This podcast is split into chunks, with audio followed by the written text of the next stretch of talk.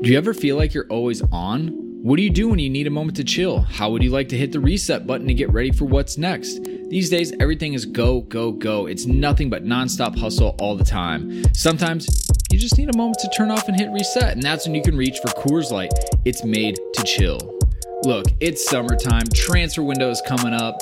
It's gonna get crazy. So if you ever just wanna, again, take a step back and relax, read the transfer rounds, read the gossip rumors, grab a Coors Light. It'll be perfect companion for all those transfer merry-go-rounds.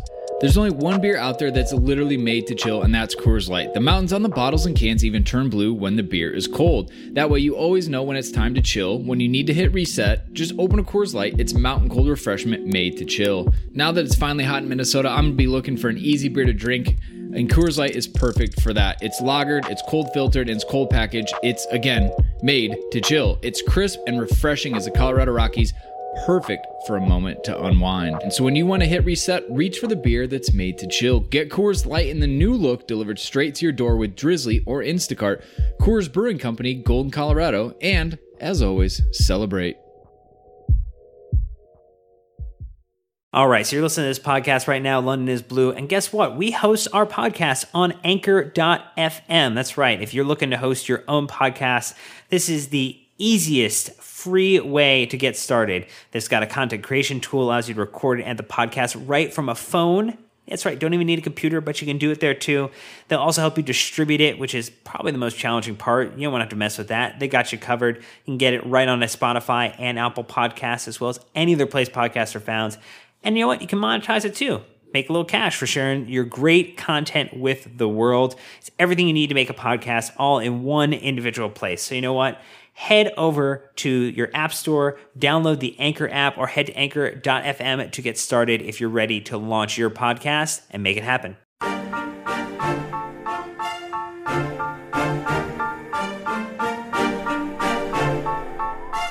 Hi, I'm Paulo Ferreira, and you are listening to The London is Blue.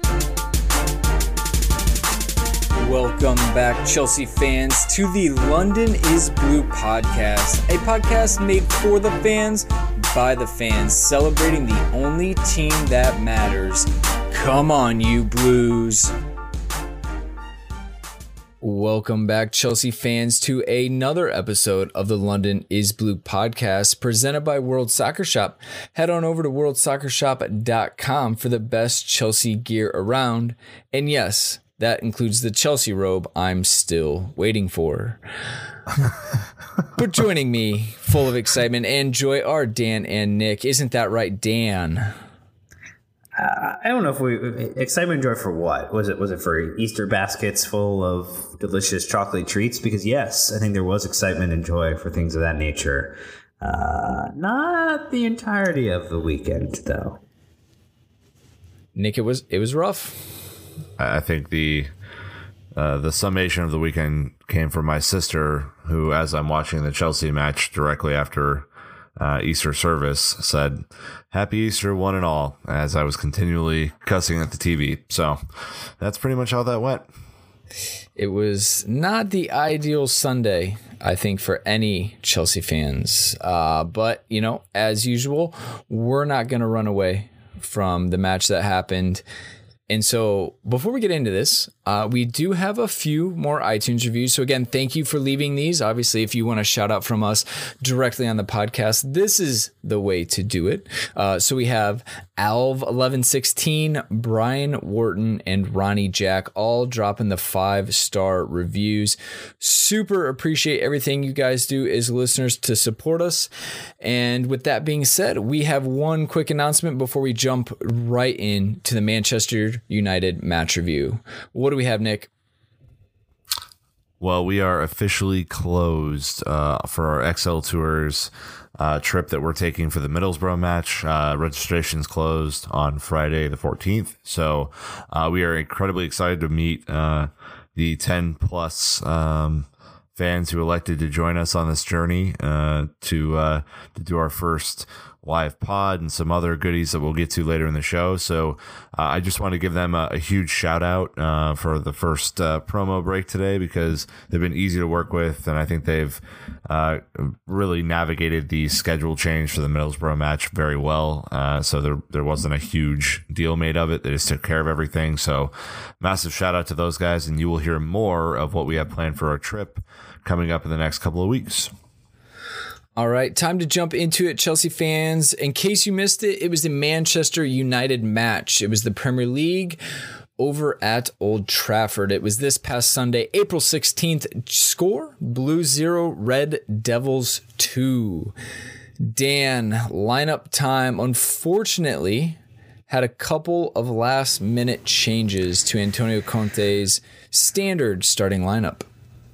Yeah, it was uh, kind of a game of whack a mole, and you uh, you knocked one down, and a different one popped up, and it wasn't the one you were going to expect. You know, you saw Asmir Begovic get the start for a injured Courtois, uh, Kurt Zouma, David Luiz, Gary Cahill in, Victor Moses, and Golo Kante, and Nemanja Matic, Cesar Azpilicueta uh, in the wingback role for Marcos Alonso with a uh, illness, uh, not an injury, but an illness that he couldn't recover from from time for the match.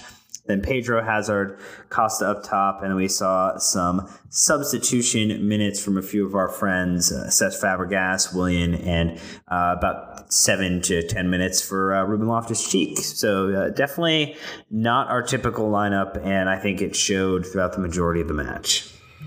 Yeah, Nick, what did you think about lineup balance? Essentially, uh, we'll get into the decisions of who came in when a little bit later, but at least balance wise, what did you think?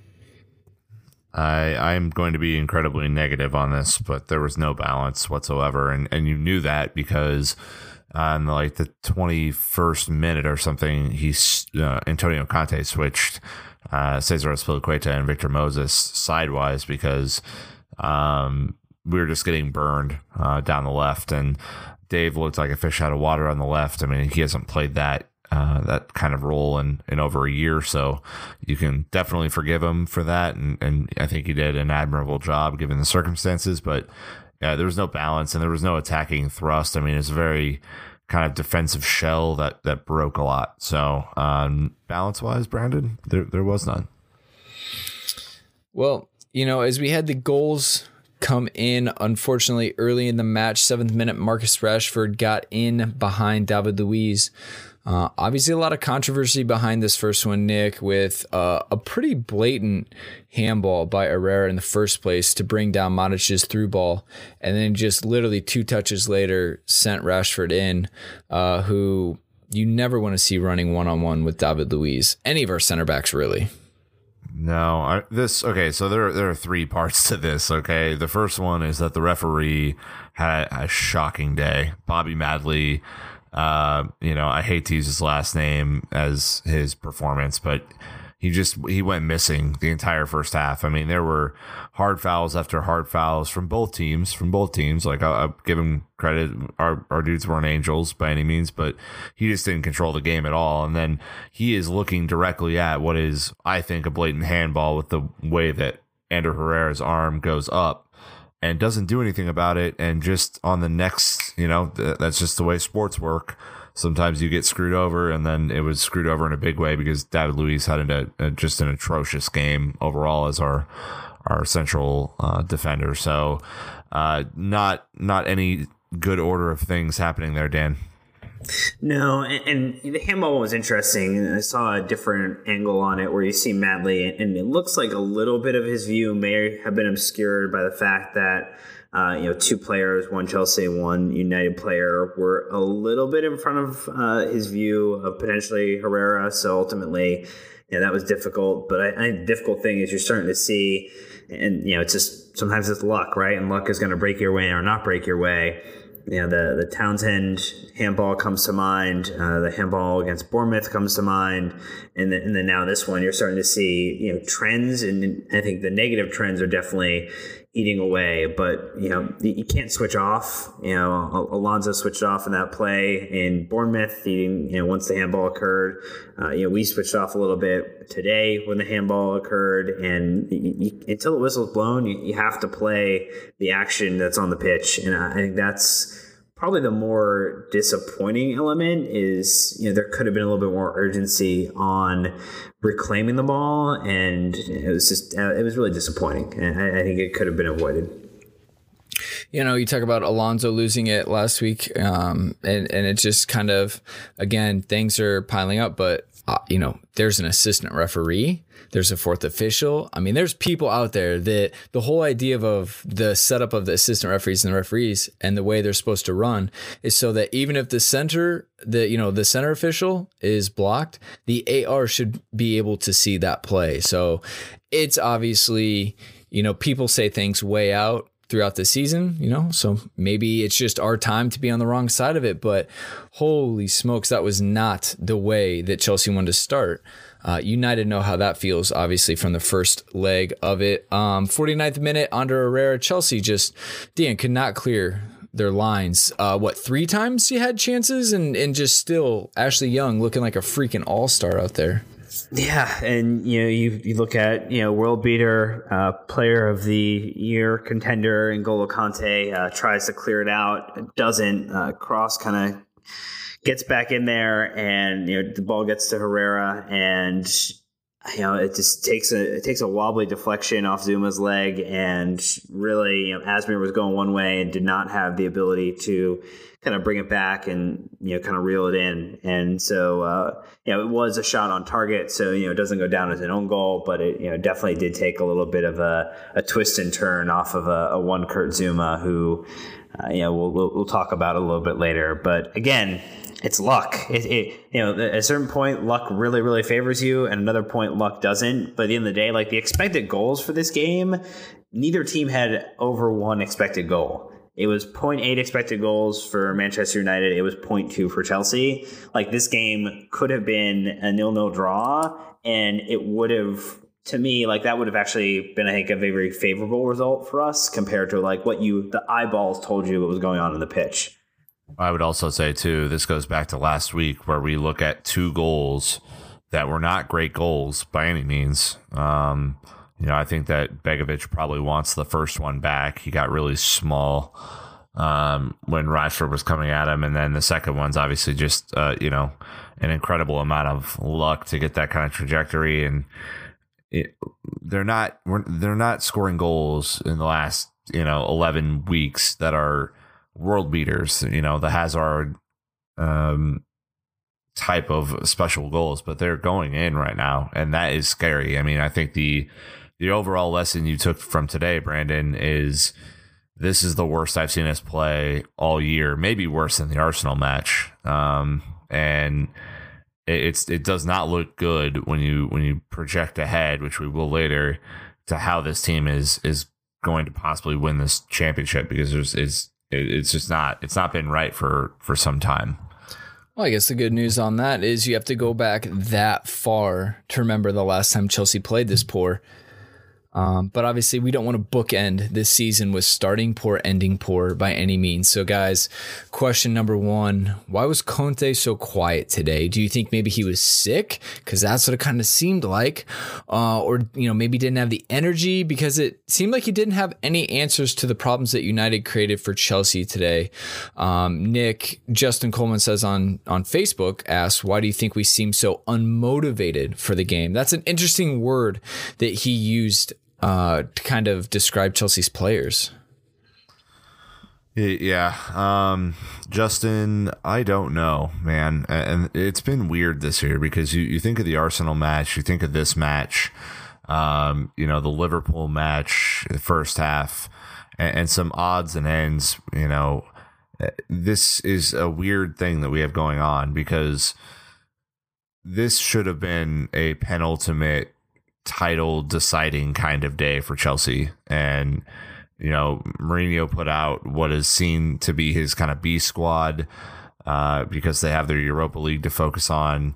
Um, no Zlatan to deal with, which probably would have benefited us today, honestly, because he's not fast. But it, he like I feel like Mourinho did what he did against uh, when we were when we beat Liverpool uh, the year they were going to win the title, and he put out a B side and and they beat us and I think Gary Hayes said that in his, his pregame match. So I know that Justin doesn't want to give credit to Mourinho for a coaching masterclass, but I think we do have to tip our hat to him because what he did today uh, was pretty special from a tactic standpoint. I, I think that Antonio Conte, Brandon, tried everything. He tried eight different variations. He tried all of his subs. He switched up wings. Like there was just no amount of coaching that was going to help this game. The players were all awful, all of them. They were just all awful. There's nothing else you can say about it. They looked lackadaisical. They looked like they didn't care. Uh, United was beating us to every single ball, and that's well, all you got to say about it. Okay. Yeah, I, definitely. I think the biggest thing that pissed me off was just the fact that uh, we weren't up for tackles. And I know United are are good for a few hard tackles, um, but it took Cesc until stoppage time to throw in a red card worthy tackle uh, on Carrick. Uh, Dan Conte said in his post match press conference that he is responsible for the loss because he didn't prepare his players for this intense of a match. Do you agree with that though? He did make a comment in the press conference leading up to the match that he did not believe whether this is you know just the way the question was worded or the way he phrased it, that he didn't believe that United would set up to be a very defensive game plan against us. And you know, you look at the the structure of the lineup and you look at the way that it was played. I mean, it was uh, defensive in a sense, and you know, you look at the way that Herrera was, you know, man marking and Hazard, you know, with with or without the ball in possession for United. So ultimately, ultimately there was definitely a couple of weird pieces, but yeah, I, I don't I don't think it's down to him or it being his fault. I think that you know it, it's a team element. Everyone has a part to play, and I think it's it's a collective loss. And I think part of it is the the game plan he ha- has. But I think Nick is right. You know, we talk about what happened on the pitch. Um, you know, he tried everything he could, and with the players he had, to come up with a solution. I, I really quickly would also add too that like he was thrown a couple of very strange uh, substitution making decisions before the match. I mean, you know, Brandon, I don't know if you want to get into the Tebow thing now or if you want to wait till later, but there were a couple of subs that he had to make and change up his lineup, you know, even minutes before the match started. And I, I you know, at some point you just kind of have to go with what you know but what we have determined out of this game is that our depth is just not there for a big time opponent. Yeah we're gonna hit that in the third question so um, i'm gonna tee you up for that here in a second. So with that with question number two as we continue down this i mean chelsea looked very disconnected going forward today. So many misplaced passes, players without options when they receive the ball, and not a lot of runs going forward. Um, I guess Nick, what do you think was the biggest reason for for this and the fact that and this is what everyone's going to rub in our faces this week. Chelsea didn't get a single shot on target today. Biggest reason, uh, simple passes not being completed. It, they looked like it was a weird combination of very lackadaisical and then also like trying to rush too much. I, I, I don't know if that makes sense, but like we were very lackadaisical off the ball, and then when we got the ball, it was like they were going too fast, and just you know we're hoping that a ball would get there instead of like taking the time to make sure it got there. There was no threat here, Dan. It was it was completely, utterly shut down because Eden Hazard could, didn't have any room to breathe, and yeah, that's was, scary, was, right? It was toothless. It, was a, a toothless attack, and you look at the you know, the Opta Joe comment is that, you know, Chelsea failed to have a single shot in a, on target in a Premier League game for the first time since September of 2007. It actually was versus Manchester United at Old Trafford. And, you know, there, there was, there really was nothing that looked so scary that it wasn't just going to be locked down. Um, you know, Diego Costa uh, really looked, you know, adrift. Uh, Pedro, I think, did offer uh, when there was some changes that eventually put him back up top. You know, he definitely you know, took some shots. Were they great shots? No, but you know, he was trying to make some positive contribution moving forward. And, and, you're right, Hazard was muffled the whole game, and I think Ander Herrera probably had one of the you know. You know, most fortunate from a decision making process from the referee and best performance because of that. Um, you know, that I think I've seen him have uh, this whole season because I think to stop Eden Hazard like that uh, deserves a lot of credit. And you know, part of it is it is a physical game, and you're gonna play to the allotment that the officials will let you play. And if that means you can be a little bit more physical and dig in a little bit more, and then you're gonna do that. And I think versus the last two times we played them, it uh, it really it made it very difficult when you could not count on Diego Costa up top to draw attention because I, I think actually people are starting to realize that they can play off him a little bit and really just focus on focus on Hazard and not have to worry about our striker. And that's a dangerous, dangerous problem for the next six games. Well, and I don't want to I don't want to single out Mourinho and, and overpraise him, but I think it was kind of ballsy for Mourinho to put the dude who got red carded in our last match on Hazard all day, probably knowing that they weren't going to get away with all the shenanigans this time and just saying, hey, look, basketball, you play one on one all day. And, you know, we're going to take our chances with Diego, who obviously is not right. I mean, eh, that is abysmal. And I I reached my limit with that today because he he's just not offering anything now. Like where he was offering effort in the in the Palace match, he, he's offering nothing now. So you're right. I mean, if you don't have to focus on Diego and Pedro's just kind of, you know, floating in and out, like where do we get any goals from Brandon? That's a great question because at N Nathan Allen 20 wants to know if it's time to give Michy more minutes. Uh, he says, I mean, Costa isn't doing anything for just a waste of space. I saw a lot of those tweets today, you know, also coming from you, Nick, people saying like you're literally playing with 10 people with Costa up there. Now, yeah. Well, go ahead. No, I mean that's my question is Yeah. So with with with Costa playing as bad as he is, it's almost like playing with 10 men.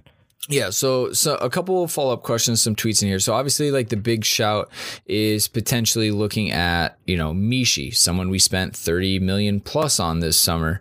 Uh, but then we had at Ever Playful Wind and at MF Partridge both saying, why don't we just go back to Pedro, Eden, and Willian as our front three. Uh, obviously, you're going to have a lot of movement there. You're going to have a lot of small passing and interchanges that we don't have at all. They kind of cross up defenders in the box. So it'll be interesting to see if Conte just continues to not trust Michy with more than one minute of game time and instead go back to the Willian Hazard Pedro format. Um, it'd obviously be a much different look. I think if you do that, um, that might completely shut out Costa and essentially seal his fate of being disinterested and um, moving on this summer. So I think that that's kind of a macro picture we have to take into account. Like it or not, if Diego Costa gets dropped, uh, the the way everything's going, I can imagine he'll he'll want to leave again, even more so. But you have to worry about the micro picture. Sure. The, the micro picture is that we have gone from a ten point lead, very comfortable title is basically one one hand on it to four point lead. Nothing is certain. Nobody's playing well except for Hazard and, and N'Golo Kante, Marcos Alonso. Now we're worried about other stuff that we'll get to next, and Diego, who you know, I mean, has just been completely absent, like scarily absent. Like I'm actually worried now. Like three podcasts ago, I would have told you, and I did tell you, like he's going to come around, he's going to come good. Dan, I I cannot definitively say that, and I think it might be time for that change. Yeah, you know, I think you, you saw what happened last time. He got dropped for a match after you know kind of a, a dust up or you know, bad run, and you know ended up sparking him back to life a little bit, uh, almost like a defibrillator. But you know, I think to the point that we're making is if he you know, if there's this narrative that is true that you know four clubs are in for him from China and he's just coasting out the end of the season, um, you know what? One way or the other, we need to win matches, and you know we have to trust. You know, Conte is going to put the best decision out there, and I, I think you know, maybe there was some hope and some desire and you know some will to you know that this type of game would be the type of match that would put him into a position of wanting to sink his teeth into it, wanting to score a goal, you know, maybe against Bournemouth, you know, maybe against Palace, you know, wasn't maybe maybe wasn't getting up for those, you know, games kind of comparatively to the competition. But man, like you, you had to hope that this was going to be the game he was going to spark back, and it's this is disappointing because you, you know that if he did not have the first half of the season that he had, we we would not we would be lucky to be in the you know the top four. We'd be really excited about how well we were doing for the season. Uh, and, and, he was a crucial part of catapulting us to a point where we are now, you know, still in the driver's seat to to win the league. And I mean, it's just it's again, it's it's a disappointing sub narrative of this season to have to you know play the will he won't we uh, off to China, staying interested, disinterested uh, but his performances have not looked anything like what we know Diego Costa to look like. Uh, you know, so I just wonder if the you know if anyone who, who lives in England can let us know on the milk cartons over there, do they put the missing persons signage on there? And if so, uh, is it a, a, copy of bearded Diego, who I know scores way more goals than uh, clean shaven Diego? And uh, can we put on an all points bulletin for him? Uh, at London Blue Pod. Um, London is blue podcast at gmail.com. Couple ways you can get a hold of us. Let us know out there. We appreciate our UK listeners keeping us filled in. Um, you know, guys, I think just as we wrap that that part up, talking about um, balance and uh, you know players not doing well, it really can tell that our wingbacks are the Achilles of this team, uh, and that is is pretty crazy. Uh, just to drive that point home, I would recommend you go back to this past Thursday's Chelsea Fancast preview with the Kerry Dixon show, and Kerry Dixon actually talks a lot about it's not so much that Alonso and Moses are the best players at that position; it's the fact that they provide so much balance, and that comes from team chemistry. It's a really great listen, thirty minutes. Go check it out. Third question. So Conte has highly highly trusted the same starting 11 all season. So now are some of the players with a ton of minutes starting to fade, like our wingbacks and David Luiz and Diego Costa, Nick? Um, I mean, I don't, I think the Alonso thing, if we're, if we're looking at, you know, kind of some of the, uh, injury kind of scenarios. I mean, I think the Alonso thing was kind of a freak thing. Uh, you know, he is obviously crucial to what we're going to do the rest of the season, and you really felt for him. You know, you feel for him currently because he had such a great game against Bournemouth that you know you you hope if you're a player, you just hope that you can keep that kind of form going. So I'm I'm hoping that it was just a you know a little nagging thing, and he'll be able to get back uh, for for Spurs on the weekend. But um, I, I think Luiz is leggy, and he's been he's been he's been gutting it out. I, Luiz is a true warrior. I think everyone in the club realizes that he's been gutting it out since the Aguero tackle, and I think all of the bad decisions are coming from a state of exhaustion because he's been awful for three weeks now too. Um, pretty pretty bad. And uh, Moses hopefully is getting back to fitness after an injury, but yeah, I mean I think you're starting to see the legs. I mean. Uh, when when David Luiz is having a hard time shoving Marcus Rashford off the ball, um, that that signals to me that he's probably just exhausted. And the scenario then is who the hell do you put in?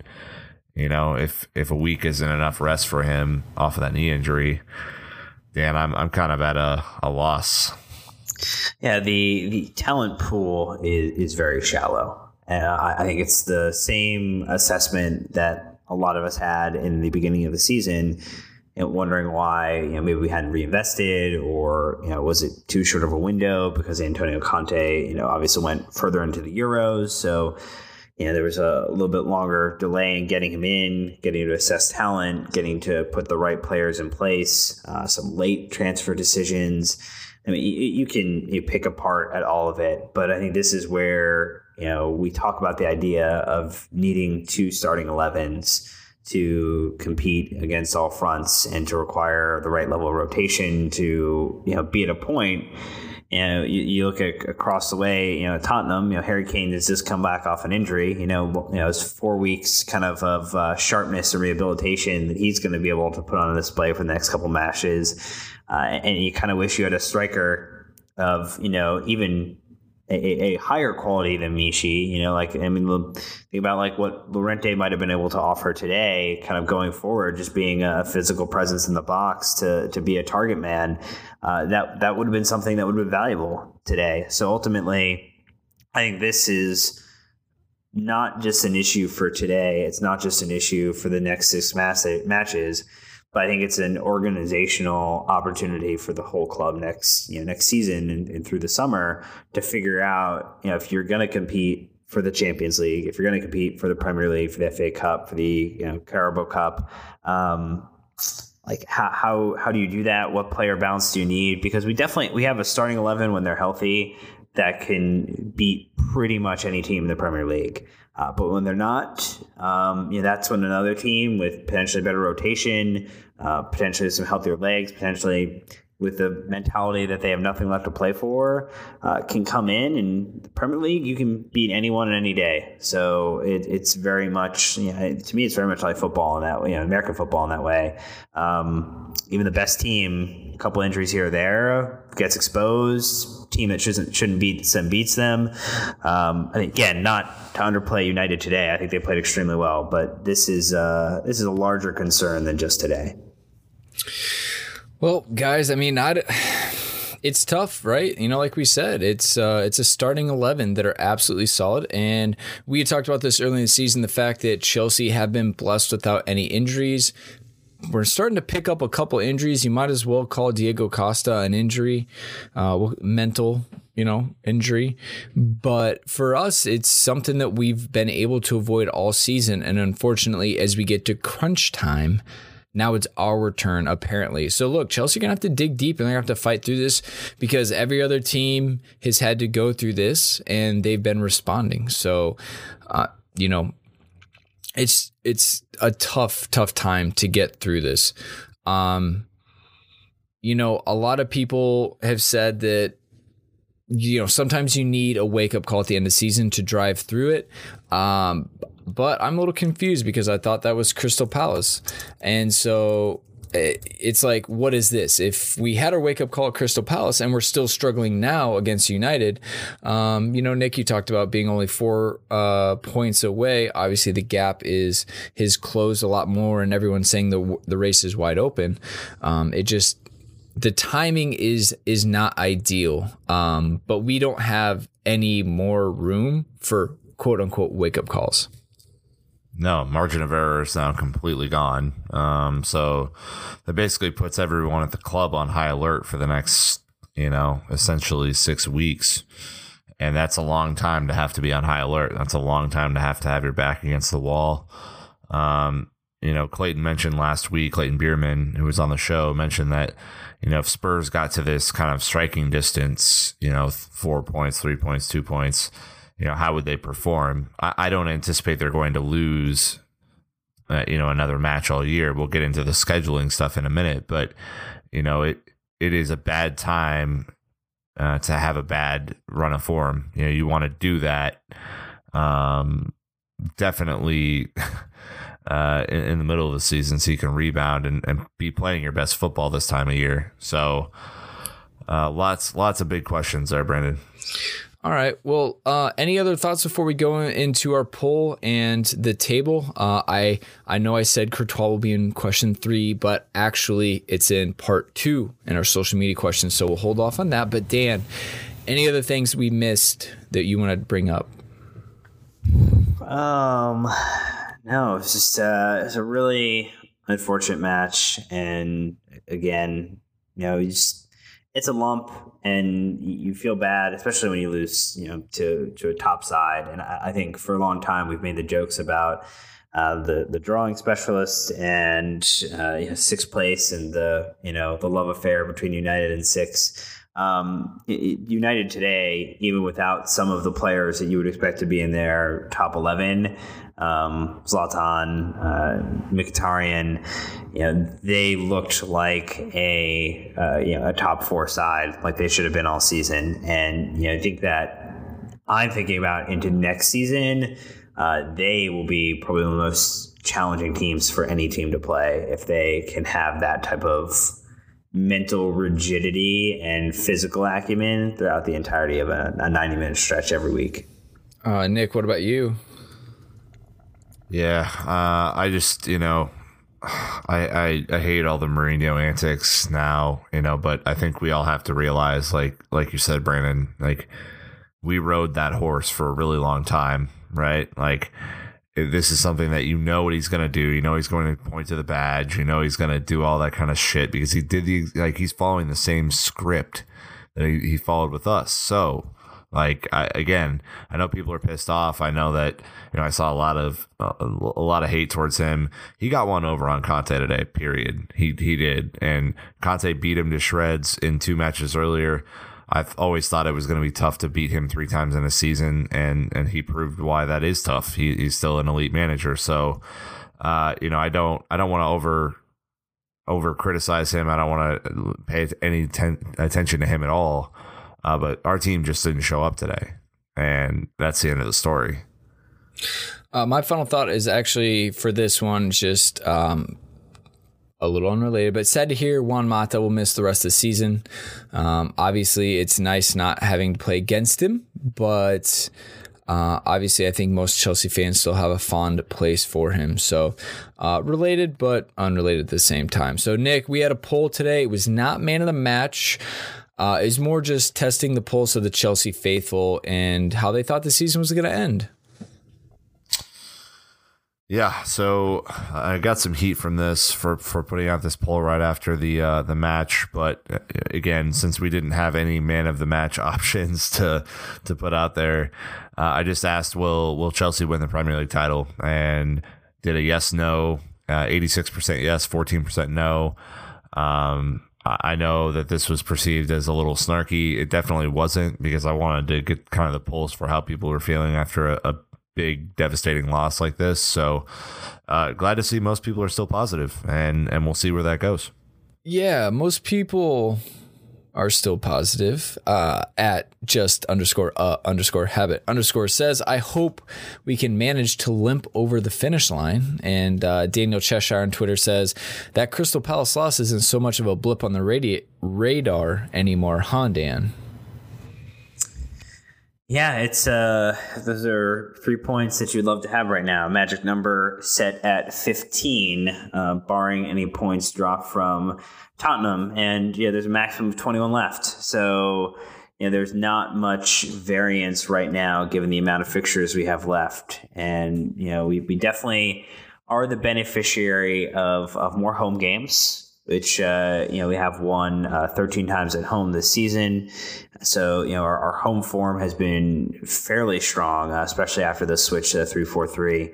So that's a very big positive there. You know Tottenham has uh, you know only two remaining matches. Uh, at home, so you know they are doing a little bit more away traveling, which is a nice thing. But again, they Nick pointed out they they are in some some pretty good form right now. Nick, two away matches for Chelsea, only two home games for Tottenham. Obviously, they have to play Arsenal and United, and apparently their toughest challenge of all, Crystal Palace. Dude, Palace, man, they are uh, they're doing something right now. I, Big Sam has has pulled off the great escape there, and I'm I'm sure everyone on that side of town is, is pretty excited. But their their final six go Crystal Palace away. Arsenal home, which uh, based on Arsenal's form, that's going to be an easy 5 0 win for Tottenham. Good God. Uh, West Ham away, uh, home to Manchester United, uh, Leicester City away, Hull away uh, to finish out the year. We have Southampton at home, Everton away, Middlesbrough at home. We will be there for that. So mark that down as a win. Um, West Brom away, and then finish up with Watford and Sunderland at home. You know, I mean, when you, Dan, when you look at this, you know, if you were to project, you know, use your crystal ball, where would h- how many points left do you think Tottenham have in their bag, and how many points left do you think we do? This is now the second time we've pushed this onto Dan. I, I need I need I need his wisdom because I'm struggling right now. So I, I think I think Big Sam is doing some crazy stuff, and you know maybe there's another Townsend handball in there. So maybe you know they do us a bit of a favor. Let's say that's a, a loss for Tottenham. Let's say uh, they beat Arsenal. Let's say they beat West Ham. Let's say they draw with United. So at that point they've dropped four points. And let's say Leicester does us the biggest favor of all and gets another three. The return Um, favor, mind you. uh, the return That- favor, which would be incredible. They do Um, owe so us it's- one for sure, although they're not playing that well. seven. That would be seven. So that would be seven potential points that um, they could drop. But I, I, you know, obviously they're going to play Hull too, and even though they're playing Hull at home, uh, at Hull's home, I don't know if that's necessarily the case. So I think any they drop anywhere between uh, four to seven points between now and the end of the season. You know, well, it's going to be tight. Like, there's no doubt about it. Obviously, Chelsea are in first with 75 points, Tottenham in second on 71, Liverpool uh, jumping up to third and 66 points, and Man City uh, 64 points. It's it's gonna be obviously tight here towards the end. Uh, Chelsea have I think some some good fixtures in the sense that Middlesbrough will probably already be relegated. Same with Sunderland. Um, but you know West Ham, Crystal Palace, and Hull are all kind of around relegation spots for Tottenham. It's going to be difficult. Obviously, they are cruising right now, uh, so we're going to have to just wait and see, sit tight on that. But I Uh, think really, really Yeah. quick, if I can interrupt you. Yeah. Uh, I think you looking at our schedule, which is again, we're still four points ahead, so all we have to worry about is ourselves, right? Uh, I think Southampton's going to be tough, but potentially manageable. Um, Everton, I almost uh, right now I can't see us winning that match away. I think they're playing pretty well, and we never win there. Uh, Middlesbrough's a win. West Brom will be tough, but a win. They should be on a beach somewhere by then. Watford is a sieve defensively, and Sunderland is obviously the worst team in the league. So a weird it's a weird slate of matches because you look and you, would think that Tottenham has the way harder run in, but I, I just don't know. Like I, I they're they're playing better than we are. they're playing better, but without a doubt, if you're comparing match by match, like Tottenham, in my mind, this is just my opinion. I'm sure we'll hear differently. They have a harder run in than we do. Obviously, their form is better right now, but um, you know, they're to have to play teams looking to stay up at the end of the season. That always sucks. Arsenal, who knows what that's to look like if United continue to pick up points and they start sniffing around City, who they have a game in hand, they play each other, and a four point uh difference like that could start to really fire them up if they could actually secure top four. So um i think nick like stick with your gut there. Like chelsea have a better run in compared. It's not great but it's better. Yeah, I, I, I think I, I, I think I agree with that point too, because I think when you think about it, so with the projection, the idea, so let's say Tottenham is somewhere between 14 and 17 points out of a 21 left. You know, they're going to be at 85 or 88 points, which means that if we win four of our last six, which means we could lose two, um, you know, we would get 12, and we'd be at 87 if we had uh, we won five, um, then you'd be, you know, you would have no issue. So, I mean, I, w- again, I think we, we just have to own what we own. And I think a lot of those games are super winnable matches. I think, especially at home, I think Middlesbrough at home, Watford at home, Sunderland at home. Um, I mean, those are the three that I would look to be, you know, just I would want those to be where we would get the points. Um, I'd love to draw to Everton if, you know, you're telling me, Nick, that you think it's going to be a loss. And I, I think if we play the Willian Hazard Pedro up front, so I'm going to call that a, a pew, pew, pew, pew. um, uh, against Southampton, that's you know we saw Man City break them down with a very quick and mobile front three attack. Um, I think you put Cesc in the middle there to do what De Bruyne did, and I, I think that's a, a winnable game for us too. So you know I, I can see where the wins are going to come from for us. And you know, I, I think it's very narrow sighted. Um, and just you know, uh, overly reactionary to be so disappointed and upset. I mean, we, we lost to a team today that you know, unfortunately, coached by one of our most beloved club icons, um, who ultimately did a number on us and, and put together a, a really excellent game plan. And you know, we were, you know, there were some injuries, there were some opportunities to to play a better game, and we didn't. But you know, we've also played exceptionally well, and I would say outperformed anyone's expectations this season. So if you're disappointed at this point, I, I don't know what else to tell you. I, I mean, it's probably not worth following any sports ever because your heart, if you can't take this, you, your heart needs a little bit of rest. One more quick thing before we exit part one, Brandon. I would say the Southampton match is the crucial fixture of this list because if you look at the, you know, three days prior, we play Tottenham in the FA Cup, which we'll get to in part three that is going to be a rough and tumble affair. And it's going to be all hands on deck, all energy exerted, leave everything on the field um, for as long as possible. And then to turn around three days later with little to no training between then, that's it's going to be a challenge. I mean, thankfully that game is at home, but oh, I mean that's a, that is my if we win that match, I feel a lot better about the rest of the slate. It's momentum. Here's the question it's I would have play. though if you had to choose between the two, losing to Tottenham and they advance in the FA Cup, which puts one extra match on their calendar, and guaranteeing the Premier League for us, what would you choose? Well, you choose the Premier League, obviously. Take the guarantee. Sorry, but I mean, it's just it, from a, from a from an effort level standpoint, that is going to be a quick turnaround against another physical team. So it, I just if we if we if we beat Southampton, you know, again, you're right, Dan. We can lose to Everton completely, win out, and hoist the title, no problem. But you you know, that's it's going to be dodgy. All right. Well, you know what?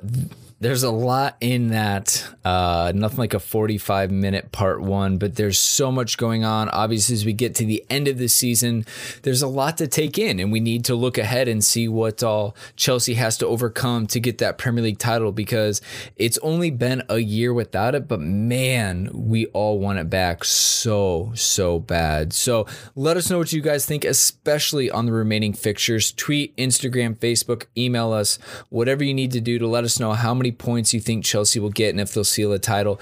Do it. We'll retweet. We will repost. We want to see what you guys have. So, with that being said, we are going to take a really quick break from World Soccer Shop. And when we come back, we have a ton of questions from social media. Here we go. Hey Dan, have you seen the awesome kit sale that World Soccer Shop has going on right now on on 16, 17 Chelsea kits? No, but uh, I imagine it's pretty dope because it's it's about that time of season to start clearing out and making way for some uh, some next year's kits. That's that is correct. So you can get home kits, away kits, and third kits um, from you know starting at like 44.99 49.99 so eh, they're much discounted even the player kits are discounted and, and we just want to give them a shout out uh, they were very nice and sent us some uh, some custom uh, kits. Uh, I got an N'Golo Kante jersey. Dan got a Hazard jersey, and Brandon went nostalgia and got a Terry jersey. So very cool of them. Uh, go check it out, worldsoccershop.com, using a referral link, and that is the best way to support our show. Take it away, Brandon. All right. Well, part two time. We got a, I guess we got our first question from Instagram ever. So at I caught hey. it photo thank you so much. A uh, little DMing back and forth on there. We're active, so you can hit us up. Uh, their question is At what point do you bench the striker who is not performing? It's kind of funny. This is like he who shall not be named. Um, and when do you take a chance on the striker you spent 30 million pounds on?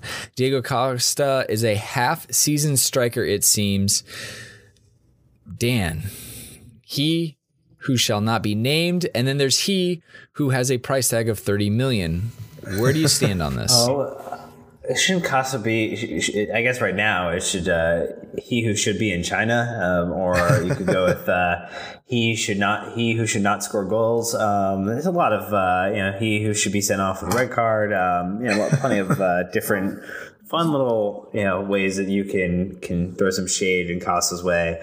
Uh, I, think it's I think I would pull him for uh, you know, uh, just in the Premier League, at least for the Southampton match. Uh, I think Willian Hazard, Pedro would be a very, very good lineup and a strong attacking trio, uh, especially if you could slot in uh, Cesc into the midfield for for Matic uh, in that game. I think is a very, very doable transition. So, um, yeah, you know, I, I, don't know necessarily. You know, you look at who Conte trusts, and you know, as a second striker, uh, that is Eden Hazard. It's not uh, Michy.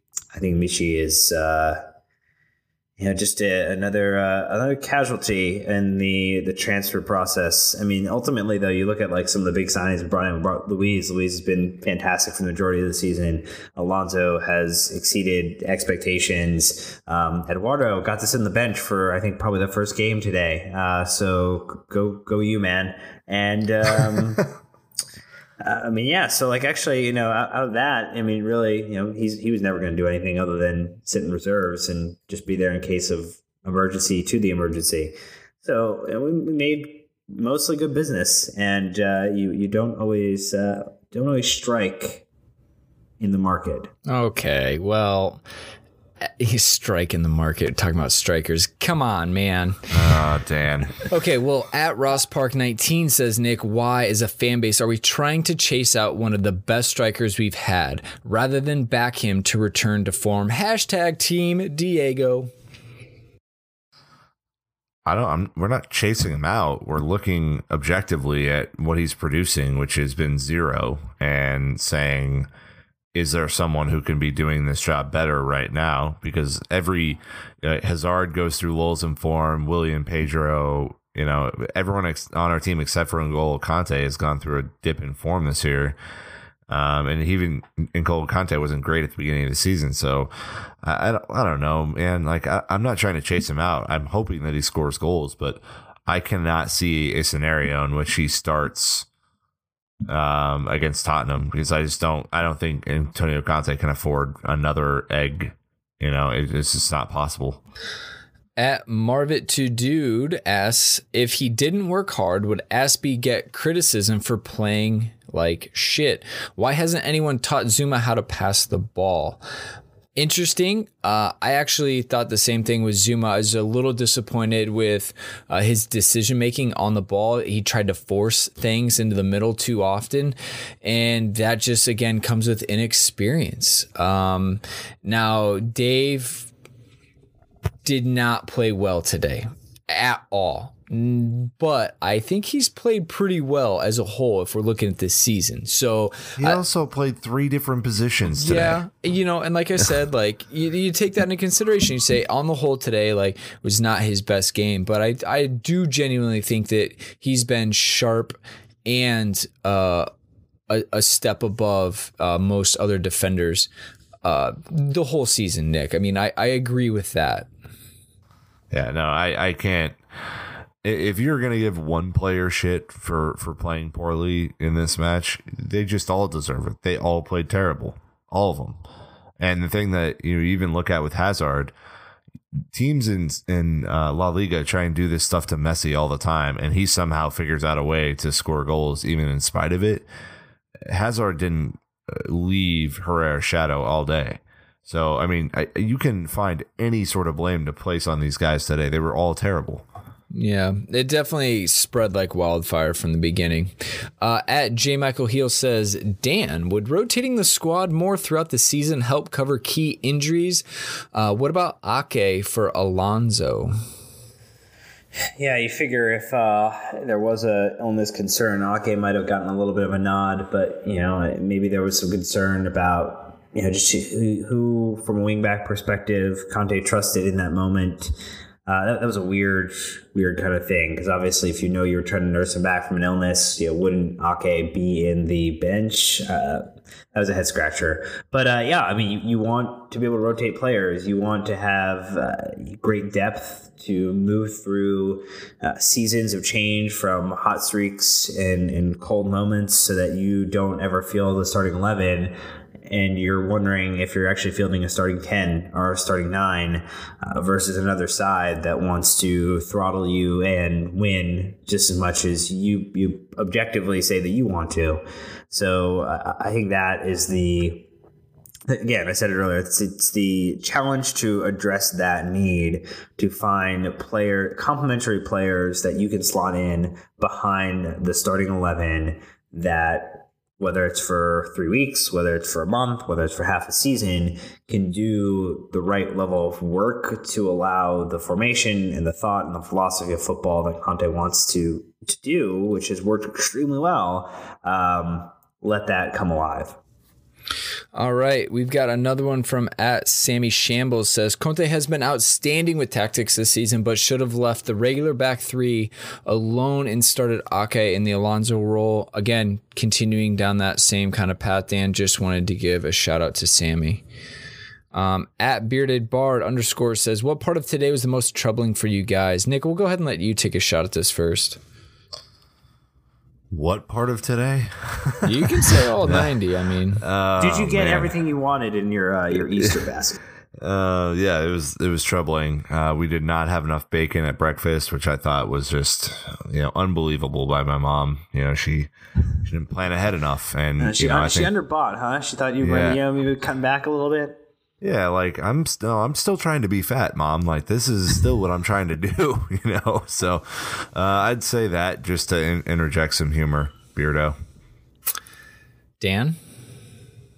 Uh, yeah, I, you know, I think ultimately what was probably troubling is just the you know the fact that we didn't have a shot on target, uh, and that you know if we're gonna go in the game, uh, you want to feel like you at least had an attempt to to try to pull something back, and there was nothing there. So I would say that would be the most frustrating part.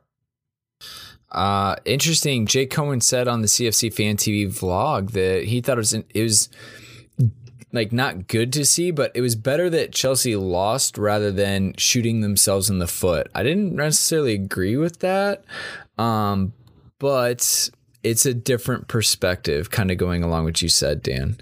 Uh, at SP Beal, more of a comment than anything, says we have lost a game against another high class team who actually marked us out of the game. Is there need to panic? No need to answer, guys. He responds no with five exclamation marks. It'll be interesting to see because we have plenty of people actually panicking about this and not excited.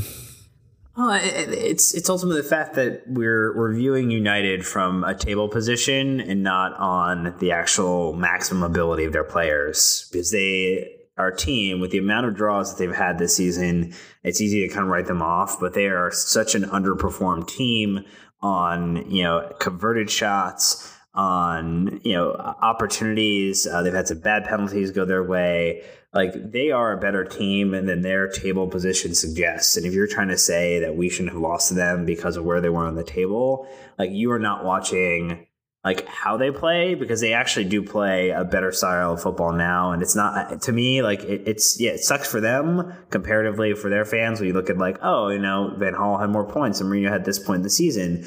Uh, they will probably go on to win the Europa League because on ta- on paper they have the talent to do so. So I, I think if you're using that filter that they have a lower table position, and so because of that, and they are not Tottenham or they are not City, that we should have wiped the floor with them.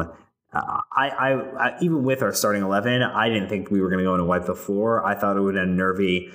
2-1 victory, 1-0 victory. Um, you know, th- we are not a team that can go out and, and world beat similar level talent right now. We just don't have the squad depth or mentality to do that. All right, Nick, here you go at Lab North, teeing you up. Says the system falls apart without either of our starting wingbacks. Alonso was a bigger loss than Courtois today, but at least Alonso wasn't out because of an injury picked up in an utterly pointless cross promotional event. Such a frustrating day all around. All right, I don't know what you got to say, but I'm just going to open it up. So, uh, for those who haven't uh, found this out yet, uh, apparently Thibaut Courtois picked up an injury with uh, doing an NBA playoff cross promotional event across the pond. The NBA is trying to grow their their European presence, and uh, Thibaut's been to you know three or four NBA games this year uh, on weekends and stuff like that. And apparently, he picked up an ankle injury, which I cannot believe the club would let him do this at this point of the year and I cannot believe that the NBA would do something that is physical with a player that is currently in season. Like there are so many fucking holes in this uh, as a as a story, and it's being pretty much widely reported by every major media outlet that it is fucking absurd to me that this would even be allowed to have happened uh, at this point in the year because the NBA playoffs go through June. Like he could do a cross promotional event anytime like literally any time. And to pick up an injury ahead of one of the, your biggest last games of the season and ahead of an FA Cup semifinal, uh, I cannot believe that Antonio Conte is happy or even like borderline ready to kill anyone with the NBA right now because I think that Courtois made a terrible decision for his own marketing money and the NBA uh, clearly didn't monitor that event properly. So that's all I have to say. I think it was incredibly selfish all the way around. And, you know, if he's out for an extended period of time, Dan, we are completely effed. Yes.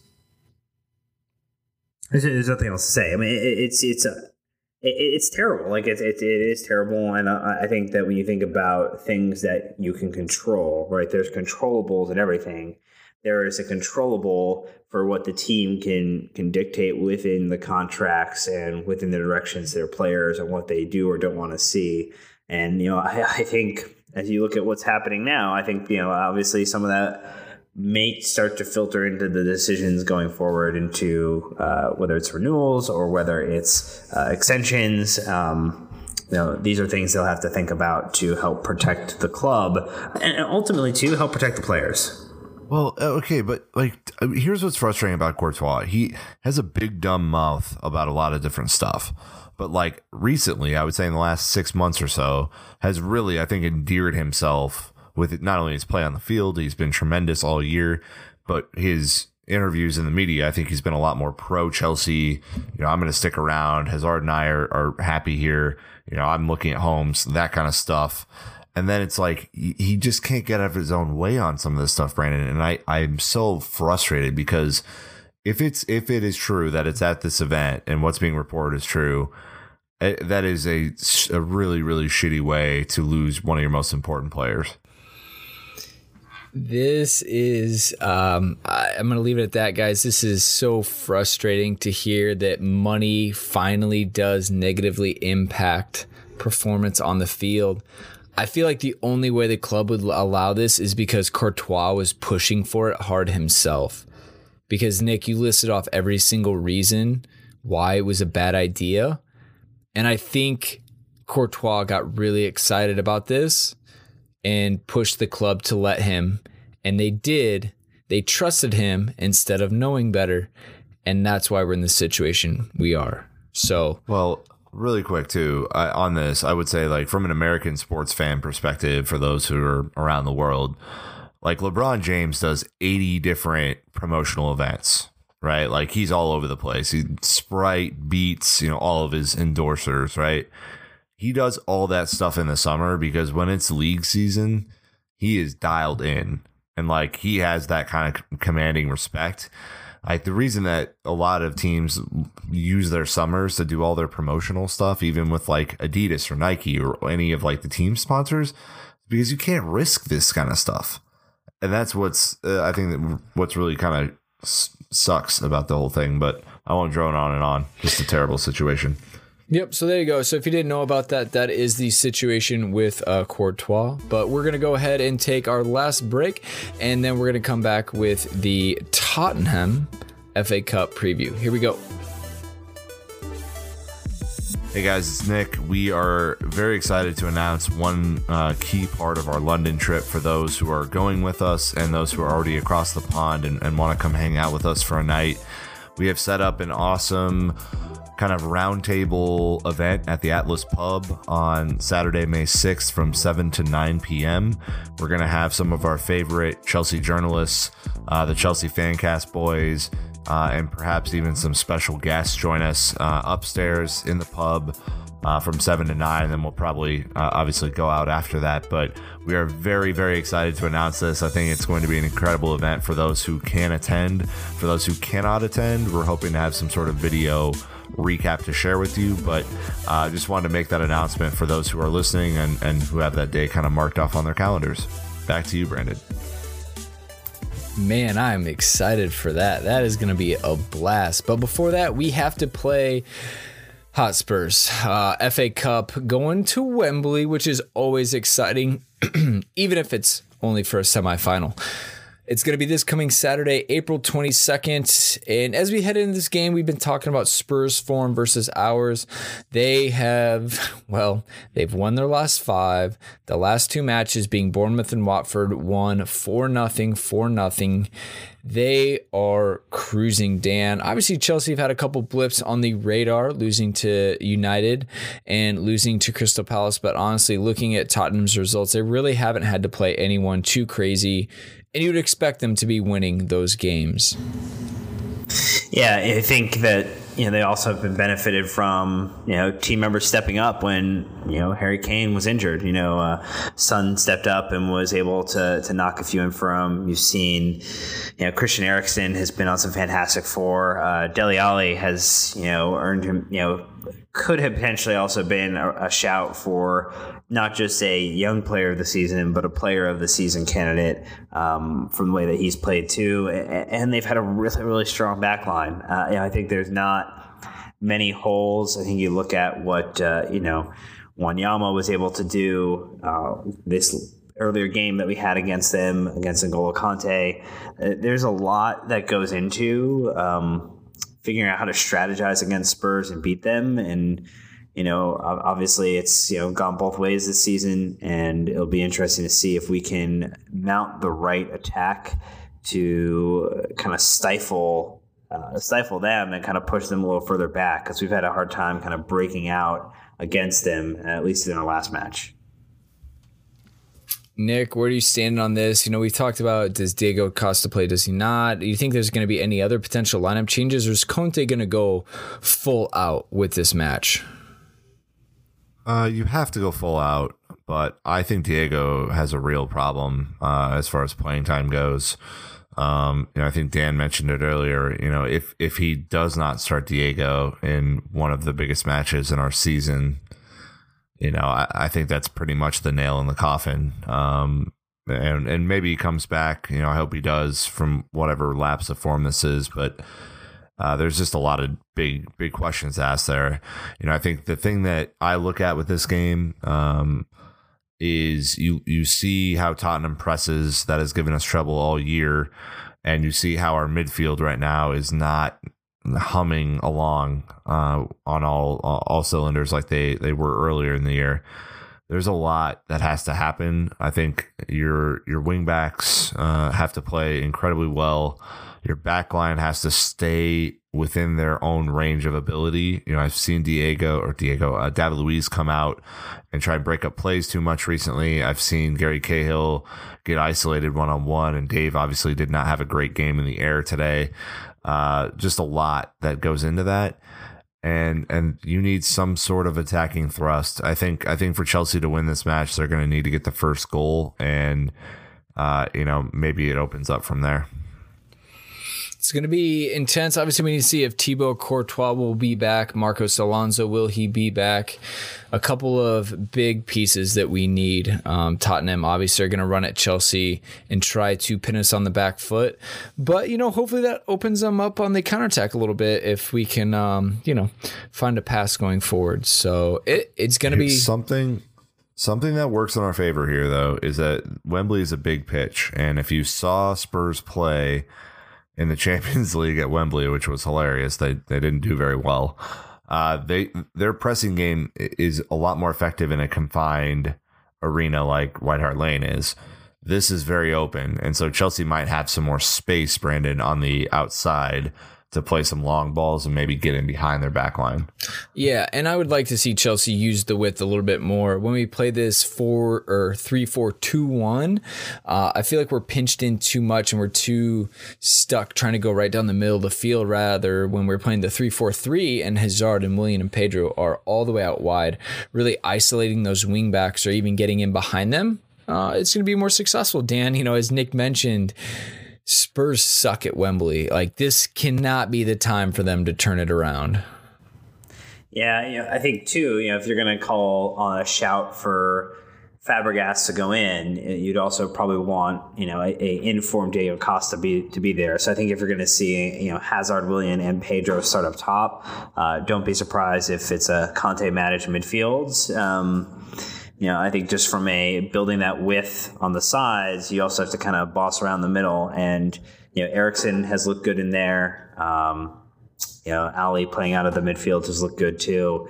It's going to be very interesting to see with their health kind of getting into a good rhythm, ours being the question mark, what lineup do we actually put out there? And, you know, I, I think until an hour before the match uh, or two hours before the match, we're really not going to know what to actually expect. And uh, that's a weird thing to think about because I think a lot of the games this season, it's been almost cut and paste with the lineup, and we are not at the point of the season where that's the, the truth anymore. It would be a weird shout, and I'm I'm throwing it out there. If Diego does not start, Brandon, it would be an interesting shout for Hazard or Pedro to go up top and for Ruben to come in on the left. Um, and and I, I know that probably won't happen, but I'm trying to think of a way to maybe replace Diego's size up front and and to give the you know Tottenham backline a little bit of a different look, and that could be really interesting from an interchange perspective. It's true. Uh, that would definitely shake things up uh, and give him a chance to really, you know, prove his credentials. Uh, I was just thinking about this we were literally one foul away from seeing Diego Costa back to scoring form today when Marcos Rojo pulled him down as it was a foot race because Fabregas unlocked him, just put him in, and Rojo pulled him down right away. Like, damn, if if he wouldn't have done that and Costa would have been in, like th- the crazy thing is this could all be null. Like this wouldn't even be a debate right now. And I think that's what is part of it, right? Is like I know he's been playing so bad, but he only needs one chance. And obviously, the chance he got at Bournemouth, he smashed off Smith's face going wide. But like today, like I hate Rojo. Morgan was watching the game. She's like, "Does he really have a diamond tattoo on his neck?" I'm like, "Yes." Super douche. Yes, he does. but the problem is, like, that that's what it was. I don't know. Random thought. That's just what I think. Uh, you know, whether or not Conte picks Costa is going to be a huge uh, point of interest. I'm sure Simon Johnson and Nas and and um, Liam will all be posting the lineup the second it's released to the media. So keep your eye on that. But with that being said, Chelsea fans, we're going to go ahead and wrap this up. Another long episode, but not because it's quantity over quality. This thing is jam packed. Uh, final thoughts, though, gentlemen. Um, I'm really excited about him this week because, uh, well, we wrote him in, so I know it's going. Um, Nick, let's go ahead and start with you. I like yours. Cool. So, a couple of announcements really quick. Uh, go follow our good friend Chris Axon. I, I convinced him to uh, put together an Instagram account for all of his amazing photos, uh, especially so we can credit him on that platform. But uh, Chris Axon is at Chelsea esque. So, uh, the word Chelsea, E S Q U E uh, on Instagram. Please go follow him, show him some love from our audience, um, and I will tag him on all of his photos from from Instagram and, and Facebook as well. Second piece, I'm going on the Chelsea Fancast for the first time ever on Tuesday, and it's sure to be a rousing affair um, with with uh, with Chidge and um, whoever he selects on on the opposite side of me. But very excited to go on the fan cast. Um, I know that. Uh, we, we might have a couple more chances to make that happen for all three of us, but uh, they're they're excited to have me, and, and, I'm very excited to go on. So take a listen this week and uh, and uh, give those guys some love too. Yeah, good luck with that, Nick. You're gonna you're gonna need it. Um, it's like walking want, into a buzz saw, man. is, that, is that is that when Nick gets dropped from from our lineup? Is that when he you know kind of the rare drop of form? man, like I don't even know what to think of it right now because I thought we'd have a win to talk about, but this is this could get spicy over there. no, it's going to be a good episode, especially I believe Liam Twomey from ESPN FC will be on as well, plus the usual uh, shenanigans. So um, definitely check it out. Uh, Dan, you've got an interesting one here. What what did you find? Yeah, you know, I was uh, just looking looking through the, the interwebs today and saw that uh, uh, the wonderful uh, Christian Fuchs was doing a uh, Ask Me Anything on Reddit, and someone asked him if he were stuck on an island with a raft, three days of supplies of food, and a dog, for whatever reason, what three Premier League players would you want there and why? And he said, I would only need one, Kante to get me off the island and swim me across the ocean to safety.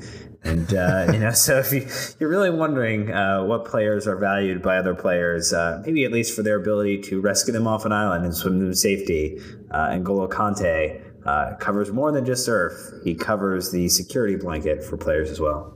It's amazing, and it does. It just shows you how high of a regard you know his former teammates have for him. That's fantastic. So thank you for that.